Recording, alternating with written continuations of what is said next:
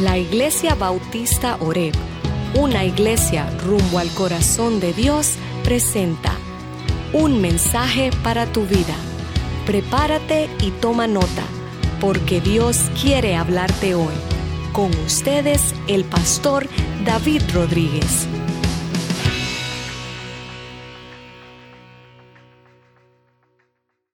Si yo le preguntara a usted, ¿tiene fe? ¿Cuántos de aquí dirían que sí? ¿Usted tiene fe? A ver, qué bueno. ¿Usted tiene fe? Está bueno. Tener fe es buena cosa. Ahora, ¿se considera usted una persona de mucha fe o de poca fe? Ya empiezan como que a esconderse, ¿verdad? Si digo que soy de mucha fe, el pastor va a salir con una de las de él. Y si digo que no tengo mucha fe, como quiera me va mal. Bueno, pensemos en eso. Pero yo quiero que usted se ponga, y como hemos estado hablando de los milagros de Jesús, y hemos cubierto varios ya, y hoy vamos a cubrir una parte donde Jesús sana al siervo de un centurión. Un centurión es un soldado de alto rango, con una compañía de al menos 100 soldados a su comando. Y entonces Jesús sana a un siervo de este centurión. Pero yo quiero que antes de entrar de lleno a Lucas capítulo 7, usted haga un viaje conmigo. ¿Qué tal si usted, imaginariamente, por favor, se quita los zapatos y se pone las sandalias? ¿Ok? Quiero que se vista de discípulo o discípula, como usted le quiera decir. Yo quiero que usted conmigo haga un viaje y se transporte allá a Galilea, a la orilla del mar, en alguna aldea cerca de Capernaum. Y usted anda con Jesús. Nada más y nada menos, usted es uno de los discípulos de Jesús. Por favor, métaselo bien en la mente. De hecho, yo quiero que usted sea Pedro o Petra, dependiendo, ¿verdad? Usted es Pedro o Petra. Ustedes saben que Pedro era tremenda cosa. Entonces yo quiero que usted se ponga las sandalias de Pedro o la de Petra, y usted vaya conmigo y caminemos con Jesús en esta aventura.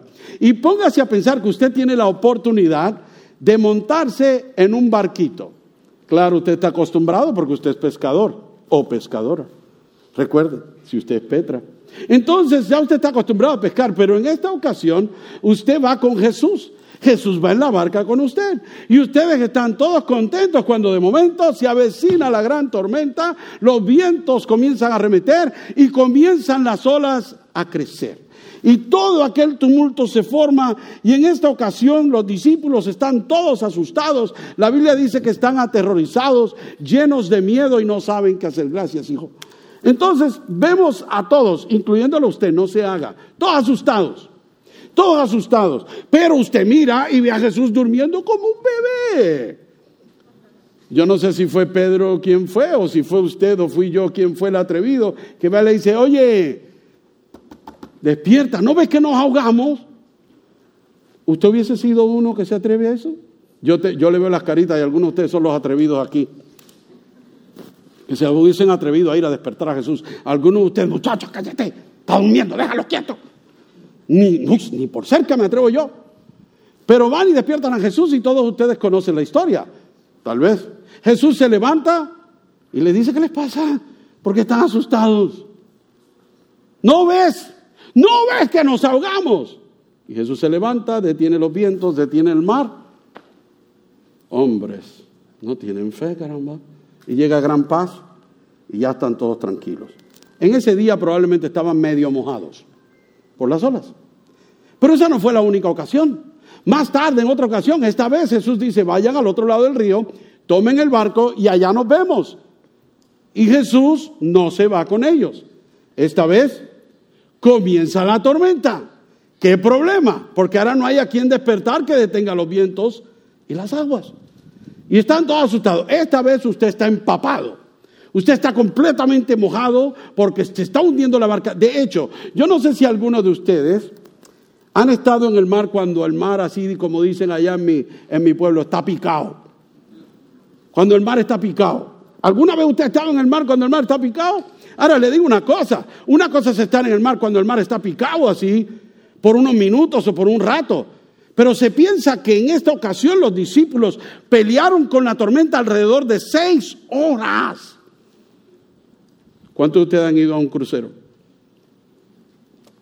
Algunos de ustedes han ido a crucero y el crucero ni se mueve, ¿verdad? Ni se siente. Y andan tomando pastillas para los mareos, poniéndose cosas y haciendo un montón de cosas, porque el barco no bien sale del puerto, solo empieza en el río y ya usted anda. Imagínense una tormenta por 6 horas en un barco mucho más chiquito que un crucero. ¿Qué problema el de estos discípulos? Pero esta vez no está Jesús. Pero mientras ellos están peleando y están empapados y los vientos arremeten, ven a algo que parece un fantasma caminando sobre las aguas. Y como diríamos nosotros los hispanos, oh my God. Sí, porque esa no la sabemos, ¿verdad? Un fantasma, aterrorizados, completamente asustados, de miedo. Esto es de muerte. Cuando Pedro escucha una voz y los discípulos que dicen, no teman, soy yo. No teman, soy yo. Y Pedro dice, pues si eres tú, manda a que yo salga del barco y camine hacia ti. Yo no sé por qué yo tengo esta imaginación, pero yo hubiese sido Jesús, le digo, y te lo tengo que mandar, porque no te bajas de una vez y caminas, tonto. Manda a que yo salga y camine sobre las aguas. Manda, ¿por qué no lo haces? Hasta eso te tengo que decir. Pero no, Jesús lo llama. Y Pedro se baja del barco. Y Pedro pone el pie en el agua. Y va. Y Pedro va contento, aparentemente. ¡Wow! Esto, ¡wow! Caminando sobre el agua. Voy para allá. Espérate, tranquilo. ¡Ey, espérate un momento! Y comienza a fijarse en las olas y en el viento. Y Pedro hace ¡plup! Y comienza a hundirse. ¡Sálvame, maestro! Y se acerca a Jesús. Lo agarra por un brazo. Lo levanta. ¡Venga, mijo! ¿Y qué es lo primero que le dice? Hombre de poca fe, ¿por qué dudaste? Mujer de poca fe, ¿por qué dudaste? Venga, mijo, móntese al borde, porque usted caminar sobre las aguas no es lo suyo. Ahora, yo me pongo a pensar en esto, porque yo tengo mucha imaginación, ustedes saben. Si yo fuera Pedro, si usted fuera Pedro, cuando Jesús le dice, hombre de poca fe, ¿por qué dudaste? ¿Qué usted hubiese contestado? I'm so sorry. Probablemente algunos de ustedes que son más bravos le hubiesen dicho, time out, Jesus, time out. Porque, un time ball. Un momentito. Usted diciendo que yo no tengo fe. ¿Por qué dudé? ¿Y qué tal los otros 11 tontos que ni se bajaron del bote? Y usted me está diciendo a mí que yo no tengo fe, que yo me bajé y estos no. Piensen esto. ¿Cuántas veces usted se ve en una situación donde cuando a usted le va mal, usted enseguida se fija en el vecino para decir, al menos no estoy tan mal como aquel? Al menos no soy como aquel. ¿Yo como aquel? ¿O como aquella? I don't think so. Y a mí me critican. ¿Se da cuenta de eso? Mire, cuando Jesús está tratando con usted, no mire más nadie. Ponga sus ojos en Jesús. Cuando usted está convencido, cuando Dios lo convence a usted de que usted no está creyendo suficiente, que usted está débil y que está mal, hágale caso a Jesús y no se fije en los demás. Pero eso solo fue una ñapa, ¿verdad? Pero imagínese esto. Ahora, yo me pongo a pensar y quiero que ahora usted por fin se baje del barco, quítese la sandalia y póngase ropa seca y siéntese que estamos aquí. ¿Ok? Tranquilito. Y vamos a hablar acerca de un milagro de Jesús que tiene que ver, que aunque es diferente a lo que le he hablado, tiene que ver con el mismo tema, tu fe, mi fe. ¿Qué me pasa? ¿Creo o no creo? Y si creo, o solo creo. Quiero que pensemos en esto y vamos a ver en esta ocasión que Jesús sana al siervo de este centurión y lo que ve es pura fe. Ahora, recuerda que los milagros de Jesús tienen 2 propósitos sencillos. Número 1, que Dios se lleve la gloria, y número 2, que nosotros creamos. Que creamos y que Él se lleve la gloria. Ahora, vamos a leer en Lucas capítulo 7, los versos del 1 al 10, esta pequeña historia.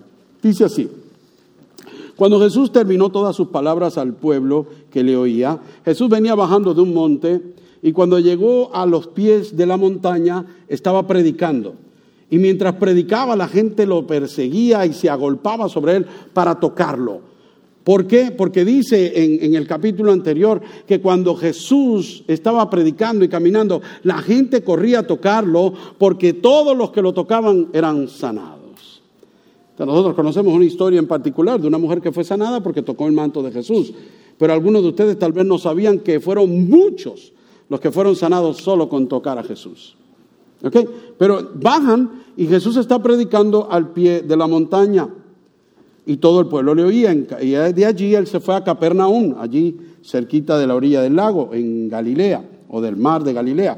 Y el siervo de cierto centurión, a quien éste apreciaba mucho, estaba enfermo y a punto de morir. Y al oír hablar de Jesús, el centurión, mire lo que hizo, envió a él unos ancianos de los judíos, pidiéndole que viniera y salvara a su siervo.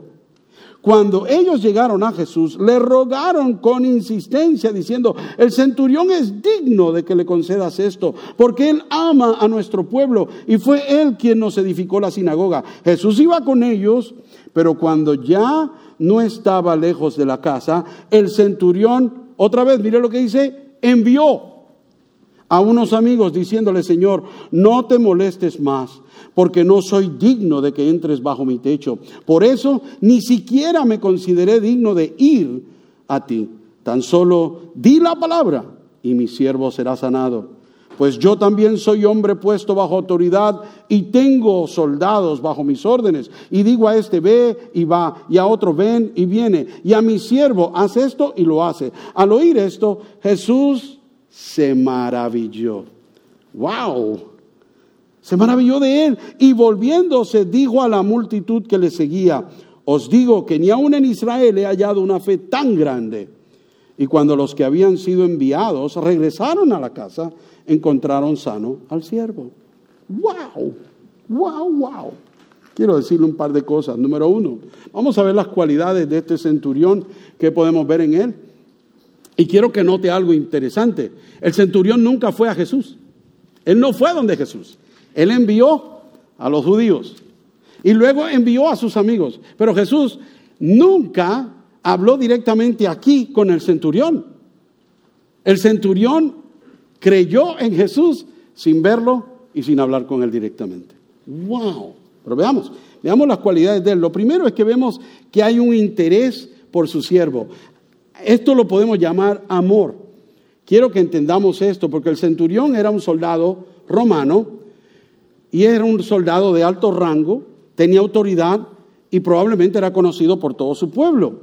Pero quiero que sepa una cosa: la mayoría de estos soldados no querían saber nada de los judíos.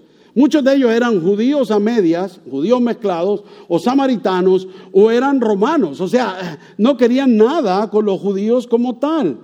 Más bien, los judíos odiaban a los soldados y a los centuriones. Entonces, este hombre, que es el símbolo de la autoridad, de la opresión del imperio romano, que abusa de su poder, que es injusto, a este le vemos unas cualidades que no se ven en cualquiera. Vemos que era un hombre de compasión y de amor.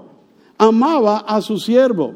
Algunos piensan que el siervo del cual se está hablando pudiera haber sido un hijo del soldado que tuvo con una criada, que era sierva de él. Probablemente, eso no está 100% comprobado, pero hay una posibilidad. Ahora, lo importante aquí saber es que el centurión a un siervo, a un esclavo, lo amaba. De hecho, esto no es nada común para los griegos ni para los romanos. Quiero que usted escuche lo que dijo Aristóteles, el filósofo griego. El filósofo griego dice de la siguiente manera: no puede haber amistad y no puede haber justicia entre una persona y las cosas inanimadas, o sea, las cosas como esto, que no tiene corazón, no tiene mente, no tiene nada, y ya hizo un reguero. Bien, no hay manera de que nosotros hagamos justicia junto con una cosa como esta. Esta cosa no nos entiende, aunque hace lo que quiere, ¿verdad? Nada podemos hacer nosotros. Pero igualmente decía Aristóteles que es la misma relación entre un dueño y un esclavo, que no hay nada que los una, no hay nada en común, no hay justicia, no hay ninguna relación para nada. De hecho, dice Aristóteles, los siervos son instrumentos de servicio, y como instrumentos de servicio hacen lo mismo que cualquier espada, machete, carreta, cualquier cosa.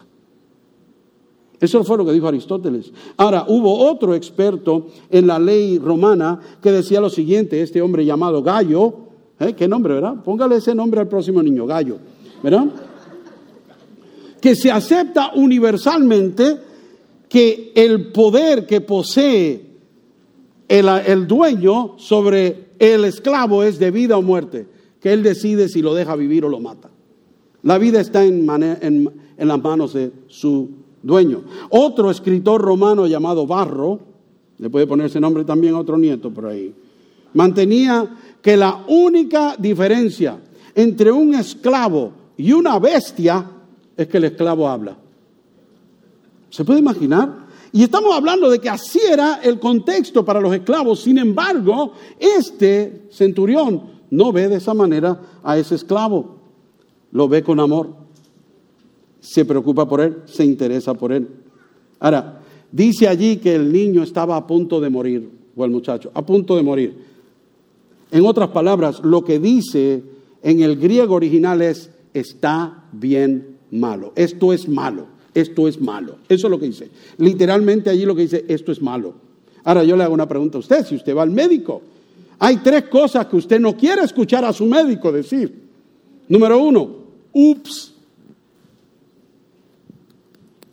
Usted no quiere que su médico diga así cuando lo está atendiendo usted. Otra cosa que usted no quiere oír de su médico, que su médico diga, ay carajo, esto nunca lo había visto antes. Y hay otra cosa que usted no quiere oír si usted va a un médico. Esto es malo. Y así es como habla de este muchacho. Y de hecho, el que escribe el Evangelio de Lucas es Lucas. ¿Y Lucas es un qué? Un médico. Y él mismo como médico escribe allí, la condición del niño era mala. Ahora, también tiene compasión el centurión. Tiene compasión porque se hizo amigo de los judíos. Se hizo amigo de ellos. Recuerde que el autor, o sea, en autoridad está el soldado, los judíos están oprimidos. Y aún así se hace amigo de ellos, que le confía a ellos y le dice, vayan y hablen con Jesús. Y les pide el favor. Usted no le pide un favor a alguien que usted no es amigo. Esta mañana alguien vino a pedirme un favor y le dije, ¿eres mi amigo o no? Claro, era un hermano de la iglesia, estaba bromeando. Pero usted no le pide un favor a cualquiera, ¿verdad? Y le estaba pidiendo un favor a los judíos, y esto demuestra que había cierto afecto o afinidad por ellos. Un centurión no era normalmente así. No solamente eso, generoso. Dicen los judíos a Jesús, se lo merece el milagro, dáselo. Él es bueno, él ama a este muchacho, él es con nosotros bueno. Además de eso, hasta nos construyó una sinagoga. Una sinagoga era el lugar donde estudiaban la palabra de Dios. Nos hizo una escuela de la Biblia. Él es buena gente, dale el milagro, se lo merece. Ahora, es generoso. Yo me los puedo imaginar a ellos diciéndole a Jesús, mira, ven acá. Sabemos que es centurión, sabemos que es un soldado romano. Yo sé todo eso y tú lo sabes, pero ¿sabes qué? Dale el milagrito. El muchacho es buena gente. Él se porta bien con todos, si lo vieran, insistiéndole tal vez. Y Jesús, pensando en esto, o sea, es un gentil, no es ni siquiera judío. Y los judíos abogando por un gentil, eso no era usual. Eso no era así. Qué cualidades las de este centurión. Pero miremos una cosa, porque veo algo interesante aquí, es la oración. Y quiero que hablemos de esto porque hay oración y hay intercesión. El centurión está orando por la sanidad de su siervo. Y los judíos y sus amigos están intercediendo por la sanidad de este muchacho, por el centurión. Qué interesante, ¿verdad? Y yo quiero que entendamos esto, que tenemos que tener humildad. Hay que tener humildad. El centurión no se creía digno de la visita de Jesús. Dios, que no soy digno ni siquiera te pares debajo de mi techo. No soy digno de ir a ti. No me atreví a ir a ti. Por eso mandé a estos. ¿Qué lo detenía a él de ir a Jesús? Su indignación. Soy nada digno de estar en tu presencia. Quiero que entiendas una cosa. Dios hace milagros y usted le puede pedir milagros, pero usted no se merece un milagro. No hay uno aquí que se merezca un milagro. No hay uno aquí que se merezca una contestación de Dios. No hay uno aquí que se merezca que Dios le reconozca su oración. No hay uno, ni siquiera yo. Yo quiero que entienda esto porque es importante saber que nosotros en nuestro propio ser no tenemos nada que nos pueda Dios otorgar a causa de nuestro propio poder o nuestra propia fama o nuestros propios logros. No hay nada en nosotros. Hay personas que pueden pensarse y a veces no nos damos cuenta cuando oramos que le decimos, Señor, tú sabes que yo soy bueno, tú sabes que yo hice esto, tú sabes que yo hablé con fulano, tú sabes que yo he tratado esto, tú sabes, entonces concédeme este milagrito, contéstame esta oración, mira que yo quiero esto, tú sabes que yo te creo. Y estamos como rogándole a Dios como si nosotros fuéramos la gran cosa y Dios diciendo, no me crees suficiente, no has hecho suficiente, nada de lo que haces es suficiente para que yo te tenga que contestar la oración. No me insistas de esa manera, porque ese tipo de Dios que tú le estás orando no soy yo. Todo lo que yo te doy, todo lo que tú recibes y todo lo que estoy dispuesto a darte, contestarte o otorgarte es porque a mí me da la gana, porque soy un Dios de gracia y de amor contigo. Pero de merecértelo no te mereces nada. Nos merecemos el castigo de Dios. Eso es duro escucharlo. El apóstol Pablo dijo en 2 de Corintios 3:5, no que yo sea adecuado, no que yo considere que cualquier cosa o pensar que alguna cosa proceda de mí o de nosotros, sino que nuestra suficiencia viene de Dios. Él es el que nos hace a nosotros suficiente. Debe haber un balance entonces en nuestras oraciones. Cuando oramos debemos entender que no nos merecemos nada, pero entender también que Él es un Dios de gracia y de amor que nos quiere bendecir y poner eso en balanza en nuestras vidas. Sepa que usted no merece un milagro, pero el niño lo necesitaba. ¿Cuántos de ustedes alguna vez se han puesto a pensar, Señor, no me lo merezco, pero necesito tal cosa? Necesito tal cosa. Y ora y después no se la da a Dios. Y piense que la Biblia dice en Filipenses, el apóstol Pablo dice, mas Dios pues suplirá todas vuestras necesidades conforme a ¿qué? A sus riquezas en gloria. Que Él va a proveer tus ¿qué? Necesidades. Y cuando tú vas a Dios y le dices, necesito esto, y no te lo da, entonces ¿qué es? ¿Que Dios falló y no te dio lo que Él dice que da cuando tienes necesidad? ¿O es que es una necesidad que tú piensas que es necesidad, pero Dios sabe que no es necesario? ¿Cuál será? Es importante que entendamos y tengamos balance en esto. Porque Dios no nos va a dar algo. Mire, yo quiero que usted piense en tres cositas que no están en el papel. Número uno, cuando yo deseo algo y pienso que me lo merezco. Cuando deseo. Usted puede ir a Dios y pedirle todos los deseos que quiera. Algunos de nosotros lo tratamos como si fuera un genio de una botella. Pide, pide, pide, pide, pide. ¿Verdad? Lo que queremos. Eso es una cosa. Ahora, número dos es lo que necesitamos. Lo que necesitamos. Entonces, a veces nosotros decimos, Señor, no es que yo quiera, pero es que necesito, ¿ok? Y Dios, entonces, tiene que suplirte la necesidad porque Él dijo que le iba a suplir. Pero, a esto de venir a Dios y decirle quiero o necesito, tienes que añadirle un ingrediente más. Y es la fe en su voluntad. ¿Oyó lo que dije? La fe en su voluntad. No dije la fe en su poder, o la fe en que lo vas a recibir, o la fe para mover montañas. La fe de que Él, en su voluntad, te lo va a dar. ¿Oyeron bien? Su voluntad. No hay nada que Dios le dé a usted que sea su voluntad. Primero tiene que ser su voluntad. Amén. Entiéndalo. En su voluntad. Confiar en su voluntad. Mis necesidades, mis deseos, todo lo que yo pido es sí y amén. En la voluntad de Dios. ¿Me entendió? Si Él quiere. Por eso es que todos nosotros siempre decimos, bueno, si Dios quiere, amén. Y a veces tenemos que decir, hermana, cámbiale y póngale una coma. Sí, Dios quiere. Porque a veces nos falta fe. Pero sepa que tenemos que tener eso en nuestras oraciones. Sepa que Él puede responder a su oración. Pida a los que están a su alrededor para que intercedan. No ore solo. Ahora tenga cuidado. Porque hay gente que se piensa que mientras más gente ore, más rápido se lo van a recibir. O más poder hay. Póngase a pensar en esto. Tengo una necesidad y yo le digo, bueno, hermanito, Gerardo, ayúdame a orar por esto, pero no le digan a nadie, Gerardo, porque esto nadie lo sabe, es una petición personal y quiero que tú me ayudes a orar. Y orar, Gerardo va a orar por mí, yo voy a orar por él y ahí estamos orando por mi petición.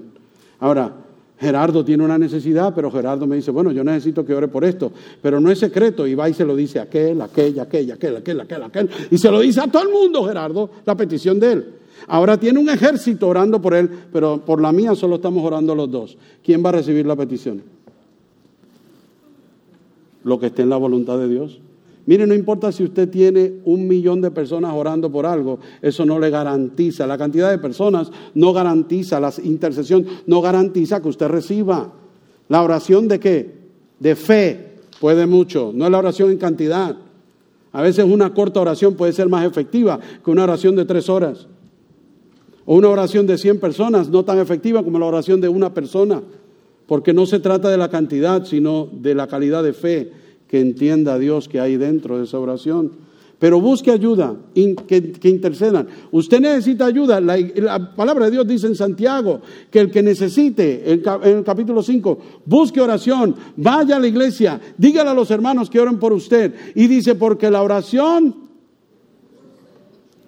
de fe de la persona del justo puede mucho.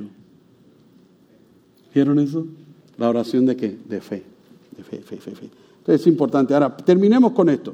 Vamos a lo último ya, porque ustedes ya tienen hambre y yo también. Veamos qué es lo que verdaderamente agrada a Dios. Porque vemos a Jesús que quedó como maravillado por la fe del centurión. Y el centurión ni siquiera estaba, el centurión estaba en su casa. Nunca había salido hacia él. Ahora, vemos aquí que lo que sucede es que el centurión ejerció su fe. Porque aunque él decía, no merezco nada, tu palabra es suficiente.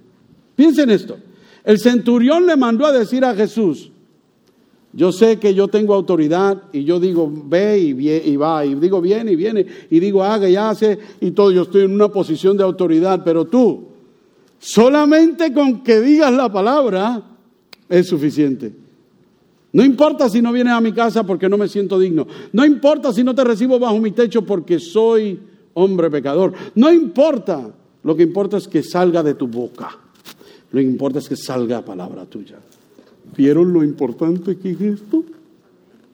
¿Por qué es que tanto les digo que esto es? Aquí es donde está el poder. Mire, el arma más poderosa que usted tiene es esta. Esto, la palabra de Dios, porque esto nunca regresa vacía. Esto es sí y amén. Todo lo que dice aquí se va a cumplir y se está cumpliendo y no va a fallar. Esto lo sabía el centurión y no había leído todo lo que usted tiene enfrente. Solo con tu palabra será suficiente y será sano. Qué confianza la de este centurión, ¿verdad? Qué fe. Ahora, yo quiero que entienda, cuando el centurión le manda a decir estas palabras a Jesús, no se las manda a decir rogando. Quiero que entienda algo. Cuando miramos la estructura de lo que dice el centurión y le manda a decir a Jesús, vemos que es un imperativo. O sea, que el centurión le manda a decir a Jesús, tu palabra lo va a sanar. Di la palabra y él será sano. Se lo está diciendo con autoridad. ¿Quién es él para hablarle hacia Jesús?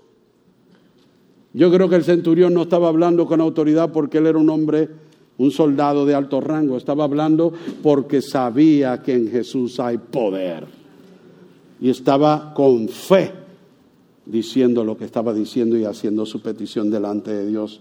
Mire, hoy usted oye mucha gente gritándole a Dios y gritando y declaro, decreto y reclamo y yo digo y yo mando y yo tenga cuidado.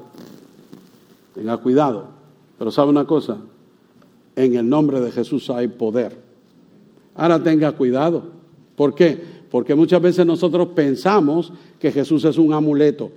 Hablamos y decimos, Señor, Señor, Señor, Padre bendito, y mira esto, y mira lo otro, y Padre, haz esto, haz lo otro, y te pido aquello, te pido lo otro, y te lo pido, y te lo pido. Y todo esto es porque te lo digo en el nombre de Jesús. Y la sellamos la oración en el nombre de Jesús. Amén. Y pensamos que como al final añadí esa frase, en el nombre de Jesús, todo está hecho. Tenga cuidado con eso. Porque a veces nosotros podemos decir en el nombre de Jesús porque creemos que podemos ejercer esa autoridad. Eso es lo que se predica en muchas iglesias. Tú tienes autoridad, tú tienes poder, tu palabra. No, mi palabra no vale nada, lo que vale es la palabra de Dios. Estoy cansado de oír en tantos lugares y la gente escuchando tonteras de que tienes poder en tus palabras, tienes poder en tus palabras. En la palabra que hay poder es en la palabra del Dios vivo, no en la mía. Por eso yo no ando hablando tonteras, ando buscando aquí. Busque allí, porque aquí hay poder. Tenga cuidado con lo que declara, con lo que decreta, con lo que reclama y con lo que pisotea. No sea que termine mal. Créale a Dios, pero crea en su autoridad. Créale que una palabra de Jesús es capaz de transformar su vida entera. Créale, porque cuando Dios creó al mundo, solo dijo una palabra y todo se hizo. De la nada. Así es el poder de la palabra de Dios. En mi palabra no hay poder, no confíe en ella, se lo pido. Ni yo. La palabra nos dice claramente que nuestro corazón es engañoso y de la boca sale lo que está en el corazón. Tengamos cuidado, creámosle la palabra de Dios y no a la palabra del hombre. Bueno, sigo porque ya me solté. Tenga cuidado con eso. Llegamos a Dios y a veces lo tratamos como si fuera Santa Claus. Y no es. De hecho, Navidad viene pronto. Amén, aleluya. Porque hay un milagro en la Navidad, ¿sabía usted? Jesús nació de una virgen. Ya le dije el título del sermón de Navidad. Bueno, anyway. Piensa en esto. Jesús no es Santa Claus. Dice la leyenda que Santa Claus tiene una lista donde tiene apuntado a los niños buenos y a los niños malos. Y nosotros vamos y le pedimos, y si hemos sido buenos nos da, y si hemos sido malos no nos da nada. Eso es pura leyenda. Pero Dios no trabaja con una listita. Este es bueno, le voy a dar. Aquel es malo, no le voy a dar. Tenga cuidado. Porque entonces vamos a depender de nuestra bondad y no de la bondad de Dios. Dios trabaja diferente. Miren, quiero ya decirles, tú tienes la autoridad y el poder. Le estaba diciendo el centurión a Jesús. Yo tengo autoridad sobre muchos, pero la autoridad aquí es tuya. Solo una palabra tuya. Y cuando Jesús escucha esto, queda maravillado. Solamente hay dos ocasiones en la Biblia que dicen que Jesús se maravilló. Una, cuando en su propio pueblo de Nazaret nadie le creía. Y Jesús quedó maravillado de que no había fe en su propio pueblo. Y la otra ocasión en la que Jesús se maravilla es de donde hay mucha fe en este centurión. Y sabemos que Jesús sana a este siervo del centurión y ya lo ha hecho antes también, ha sanado a otra persona sin llegar hasta allá. Sacó a una muchacha endemoniada, la liberó sin llegar hasta ella, desde la distancia. Quiero decirte una cosa, aun cuando tú te sientas que Jesús está distante, desde la distancia Él puede hacer un milagro para ti. Pero tienes que creer en su palabra. Mire, la fe es un poco complicada, yo sé. ¿Alguna vez a usted le ha sucedido esto? Mire, Jesús se maravilló de la fe del centurión. ¿Alguno de ustedes alguna vez ha maravillado a Jesús con su fe? Yo lo dejo maravillado con mi fe. Lo dejo maravillado de tan poca fe que tengo. ¿De verdad? A veces me doy cuenta. Hasta yo mismo me necesito predicar. Mire, a pesar de ser un buen hombre, a pesar de ser un hombre compasivo, un hombre amoroso, un hombre generoso y un hombre humilde, lo que le maravilló a Jesús no fue toda la bondad de aquel hombre, no fue todo lo lindo, lo bueno que hacía. Lo que le maravilló a Jesús fue una cosa, una palabra de dos letritas: fe. ¿Por qué? Porque sin fe es imposible agradar a Dios. Usted puede ser el hombre más bueno, la mujer más buena y hacer las obras de caridad más tremendas que se puedan ver en el mundo, y sin fe no puede agradar a Dios. Mire, hay personas en las iglesias que se creen que los dones espirituales que tienen, porque tienen dones espirituales, son tremendos y eso es lo que agrada a Dios. Los dones espirituales no agradan a Dios, se vuelven como címbalos resonantes, como si yo agarrara todos esos platos de la batería y le hiciera ruido, hasta dejarlo sordo. La Biblia, el apóstol Pablo nos dice que todos esos dones, nuestras habilidades, todas esas cosas lindas que nosotros podemos hacer, se vuelven nada si no hay amor. Sin amor de Dios no se refleja sobre eso. Y aún así, siendo generoso, siendo compasivo, siendo amoroso y siendo humilde, nada de eso maravilló a Jesús más que la fe del centurión. Y la palabra lo dice bien claramente. Lo dice claramente en Hebreos 11:6. Sin fe es imposible agradar a Dios. Pero ¿de dónde viene la fe? Y con esto terminamos. La Biblia dice en Romanos capítulo 10, en el verso 17, porque la fe viene por él, por el oír. ¿Y el oír de qué? De la palabra de Dios. ¿Oyeron eso? ¿Cuántos de aquí quieren aumentar su fe? Abra las orejas. Escuche la palabra de Dios. Busque la palabra de Dios. Lea la palabra de Dios. Porque esto es lo que le va a dar a usted la fe. No es otra cosa. Señor, aumenta mi fe. Ponte a leer la Biblia. Señor, yo quiero creerte. Ve a la iglesia y escucha palabra de Dios. Esto que está aquí. Esto es lo que va a incrementar tu fe. Y hoy, creo que ya la has escuchado y tienes la oportunidad de responder a ella. Atiéndeme bien.